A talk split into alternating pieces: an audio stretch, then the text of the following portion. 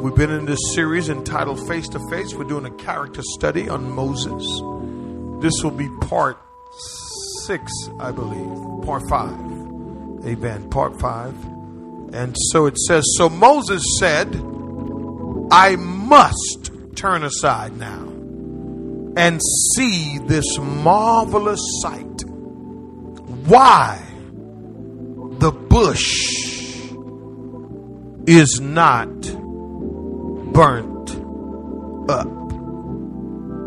I want to talk about this morning when God calls. We have followed the life of Moses up to this point. And I hope that you have learned some valuable lessons from his life. Um, the, the calling of God to a person may not be like Moses, but we know that God is still calling today. Amen. Now, there is, and I've said this, the first call. That is the call to salvation. Then there's the call to repentance. Then there's a call to separate your life. Then there's the call to service. And oftentimes, because we live in a consumer society, we feel, some people feel that the call to salvation alone is good enough. In other words, I'm saved, satisfied, sanctified, filled with the Holy Ghost, and that is enough. But I believe just as those children lost their lives in Uvalde, I believe that they were all destined for something great in this life. And I believe that God today is still calling people today. I imagine 17 years ago when God called me to pastor, called me to plant this church, and to look back and to look to today where we are, I realize that God is still calling today. How many believe that? God still has work for us to do. And I'm not talking about a modified version of the kingdom or the church. I'm not talking about home group. I wish I had somebody. I'm not talking about, yeah, uh, you know, let's have a discussion about the Bible. No, I'm not, I'm not talking about that. I'm talking about a call. A call to evangelism. Come on, somebody. A call to prayer. A call that God has upon your life that possibly may be you are sitting on. Maybe you're not nurturing it. Maybe you're not doing what He has called you to do. A call to minister, a call to ministry, a call to missions. The question today is, and here's the question when God calls, will you answer? I told you last week that God calls by his divine timing. Everything is about timing. God sends a divine messenger. God gives you and I special revelation. Are you with me? The last thing I told you last week is that there's an interruption. There's a divine, thank you, sister. There's a divine interruption. Because you and I know if it's not a divine interruption, we will continue to live our lives the way we want to live it, do what we want to do. So God has to do something divine. The bush is burning, but not being consumed. Moses did not know what was going on. Imagine this that you don't know there's a God. You've heard about this God, but you never know how you will encounter that God. Maybe his mother, when she was weaning him, told him about this God, but imagine this 80 years later, and he still does not know this God. My goodness. Can I help you know what that helps you with? That helps you with, with this. It's never too late to be used by God. It's never too late for God to pick you up, to turn you around, mm, to place your feet on a solid ground. It's never too late. Listen, Moses had no idea can you imagine? You never thought you would be singing in the choir. Come on, how, many with me? You, you, you never thought that you would be a usher in church. Come on, somebody. You, you never thought that you would be preaching or teaching or serving anywhere in the kingdom, but there's something divine about the call that God has placed upon your life you were called for more. Not just to hang around the well. Come on, somebody. Here he is. He has a divine interruption. And then we get to verse 3.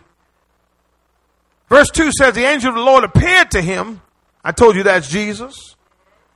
In a blazing fire, that's the Holy Spirit from the midst of the bush, and he looked, and behold, the bush was burning with fire, yet the bush was not consumed. Now, look what the text says. So Moses said, I must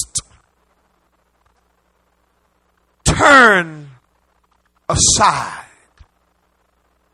I believe that if you're going to answer the call, when God calls.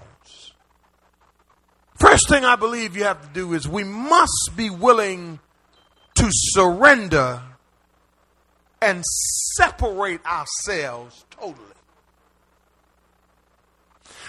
The turning aside of Moses from where he was to where the bush was was his beginning of his turnaround in life.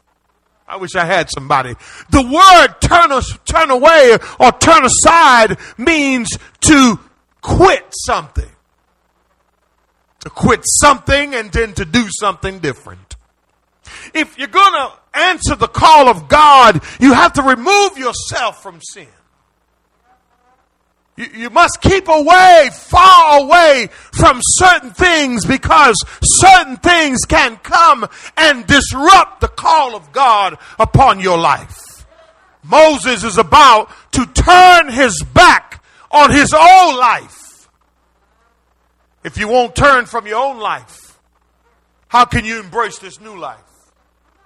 And a lot of people still want to embrace the old life and say that they're called to do something for God. Can you imagine all the material things he had accumulated? He wasn't just turning, y'all. He was turning away. He was quitting. He was leaving some stuff behind so that he could embrace. But he had to surrender. Anybody here willing to surrender today?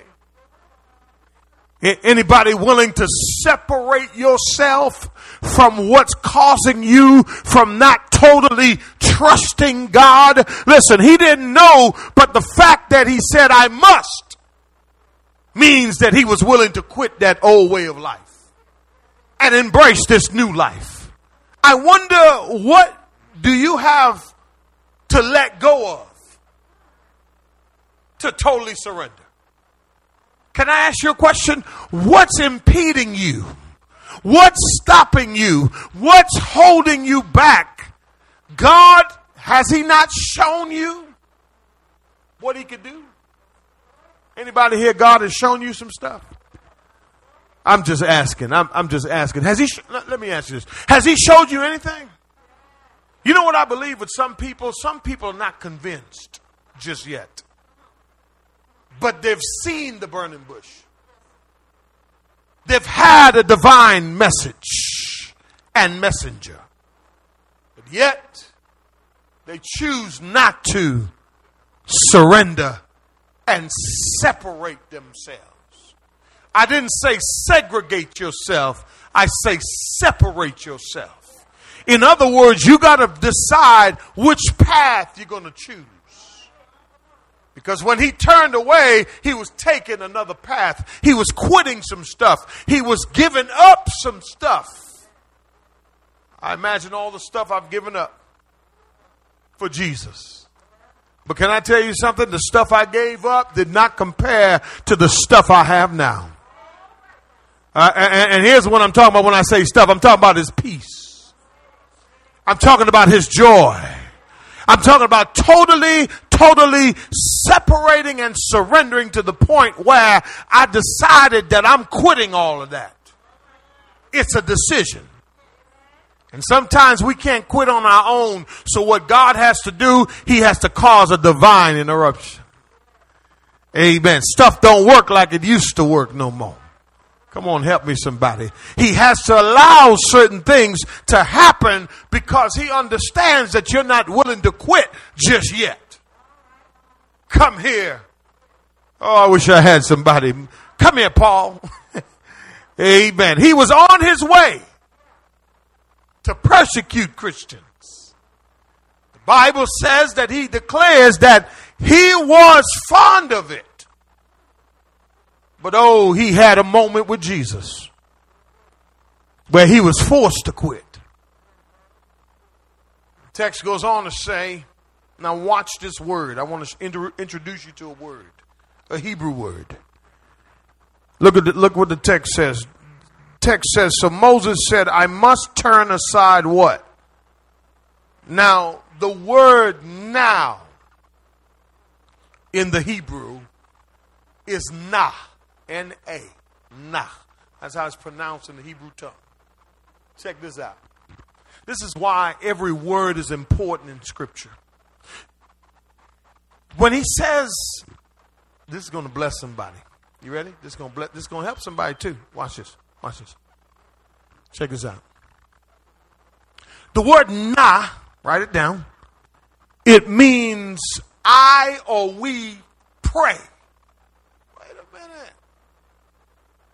What the, where did that come from? How did that happen? Tell your neighbor that's the Hebrew language. The word na means I, we pray. It's a petition, it's an entreaty.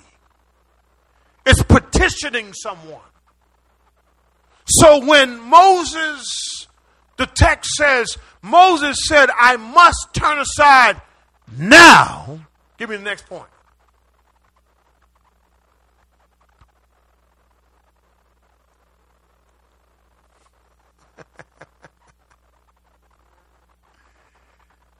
Y'all didn't get it. Y'all didn't catch it. Y'all didn't catch it. Y'all didn't catch it. I, did, did anybody catch that? We should answer the call, not just talk about, Pastor, let me pray about it. Listen, if the people who said that to me over 17 years, if they were really praying, this church would be full today. Oftentimes we use God's prayer as an excuse not to do what He's calling us to do. Well, I wish I had some shouting people in here. Watch us, watch us, watch us. We always got to, why is it always Christians got to pray about stuff when it come down to doing stuff for God? Can you do this? No, well, let me pray about that. Let me see. Let me see if I can hear from God. Moses said, I'm praying, but I'm answering. Listen, listen, listen. Can you imagine if we were to collect all those people who have said they're going to pray? We could probably save the whole world. The calling of disciples. Remember when Jesus called disciples? Watch this. He called them. They didn't hesitate. They didn't say, well, let me think about it. No, the Bible says they left everything and followed him. But then you get to the parable of the party, the banquet. And one guy said, hold on, man, uh, my daddy ain't dead yet, so uh, let me uh, let me go bury my daddy. And, and can I tell you something? His daddy wasn't dead yet. He had to go pray about it. Do I have anybody here today who won't answer your call? You got to pray about it. Listen, we would be further along as a church body if the people of God would realize that in 2022, God is still calling us to do something great. Moses' now was a petition to God by faith. He was indirectly acting by faith on what he had already prayed about, what he had seen before his eyes. He says, Man, I got to do this. Tell your neighbor now. Can I help you with something? You got to believe after you pray. Some of you want your healing, but you don't believe after you pray. Some of you want something to happen for right now. You need something to happen right now, but after you pray, you're not believing. Imagine that. Imagine that the text says, He says, I must turn aside now. Now. It's a prayer. God, guide me in this calling. Lord, let it not be me that stands before your people. Let it not be me that go out here in the world, but let it be you and me helping me to accomplish what you have called me to do.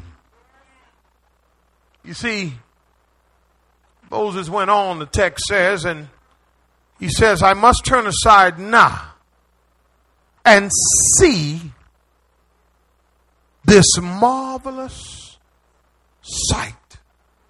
You know what the word marvelous means? Access. Access. The word sight means visible. And sometimes I know it may be hard for you to understand what's happening in your life. You know, I was talking to somebody yes the other day, and, and they were saying, Pastor, it's amazing how God will show a person something time and time and time again and again and again and again and again and again and again. And guess what? They still will not believe. When you partake of communion today, you get an opportunity to see what Christ did on Calvary. Do I have anybody? The text says, he says, I need to turn aside now and see this marvelous sight. So I believe that when God calls, the next thing is we have to believe what we see. Can I help somebody with something? Sometimes it may look crazy. Sometimes it's not going to make sense what you see. Don't ignore what you see because you see, God will give you what I call a divine vision. He will give you and He will show you, but He'll give you access to what was not visible before. Can you imagine? I've read the Bible over and over again, and every time I come back to the same verse that I read before, I see something different. Because that's how amazing the word is. But that's how amazing the call is. And the more you grow in sanctification, the more you grow in His Word, the deeper He takes you and the more access He gives you to divine things. Can I help you with something? The preacher who don't study don't need to preach. I wish I had somebody. The preacher that don't go to school and dig his well don't need to preach in nobody's pulpit. But the preacher that don't pray don't need to preach either. And there's a lot of people standing in the pulpit telling you stuff that's not real. This word, this word sight, gadol in the Hebrew, it is used, watch this, with an attribute of theological importance in various ways. The word, the word sight has to do with seeing God's great acts of redemption. God, God's great acts of his creation. Romans chapter 1 says that even though they knew God, they did not honor him as God. For everything they knew about God, God put it in them. You understand? And that's called general revelation. So the word gadol, which is sight, means not only do you see something, but what you're seeing is God's character on display. God's incommunicable attributes, the attributes of his power, the attributes of his mercy, the attributes of his grace. it, it is so amazing that you can't even describe what you see. And here's the crazy thing about it. If you go to try to explain to somebody what God has shown you, they're going to be like, you done lost your ever loving mind. Come here, Habakkuk. Habakkuk is looking around and he sees that his people are dying. And, and, and he begins to ask God in a prayer. He says, God, what's going on here? God says to him, listen, if I were to tell you what you are going through right now, you would not believe it. You know why you won't believe it? Because I'm doing something in your day that if I was to tell you, you don't even have the capacity to receive it. God can do exceedingly, abundantly, above all that you can ask or think. You got to believe what he shows you. Has he shown you anything? Have you seen anything? Have you understood anything that he's trying to relay a message to you that my grace is sufficient enough? My mercy will show up right on time. Do I have anybody? Text says, the text says, he says it was so marvelous to his sight that what he was seeing was God's power on display. I want to tell you something. It, it, was it an illusion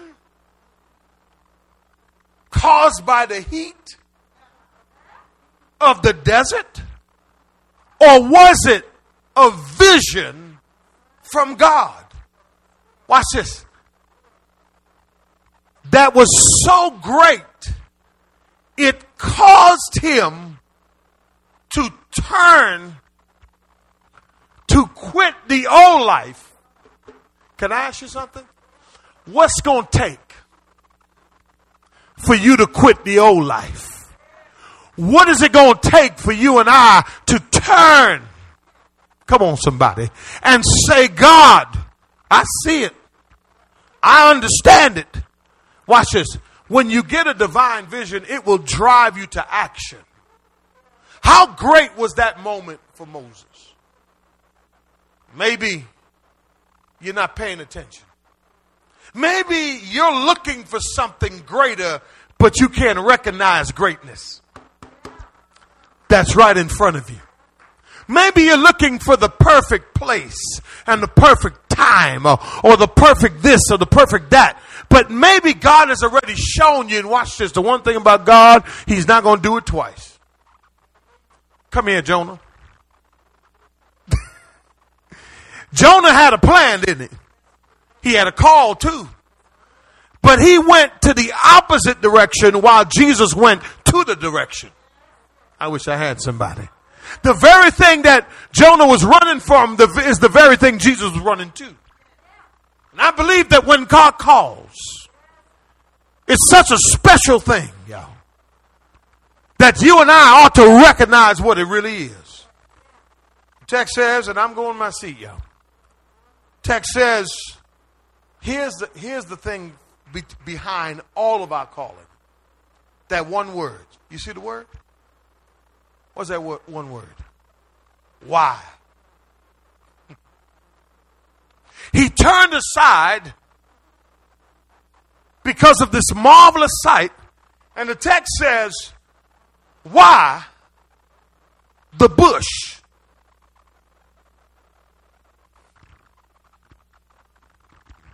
Why haven't I lose my mind yet? Why have I been so disobedient, but yet he still keep on keeping on? He's still holding me up. I still got that job, even though I don't tithe. Uh oh, did I say that? I said that? Amen. My heart ain't right, but yet I still come in his house. He let me come in his house. And why? See, what I'm saying is, you and I are looking for this miraculous, but maybe the miraculous is working in you.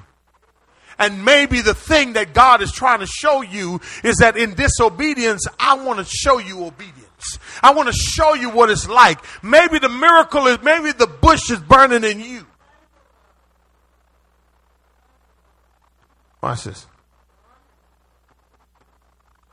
He says, Why? You know what?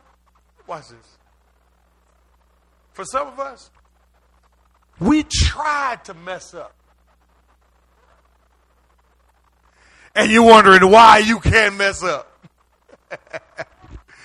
it's because the fire is already burning in you. It is because God has already a plan for your life. But you're wondering why can I get away from this. Trying to run from the calling. And God says, keep on messing up. Even in your mess up, do you know the believer that messes up got more grace than the obedient, the most obedient believer?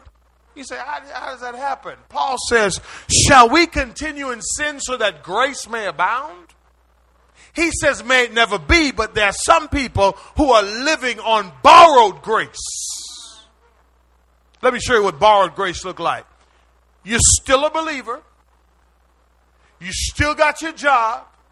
It appears that you're doing good, but by payday, by the end of the week, you're broke again. But you still got a roof over your head.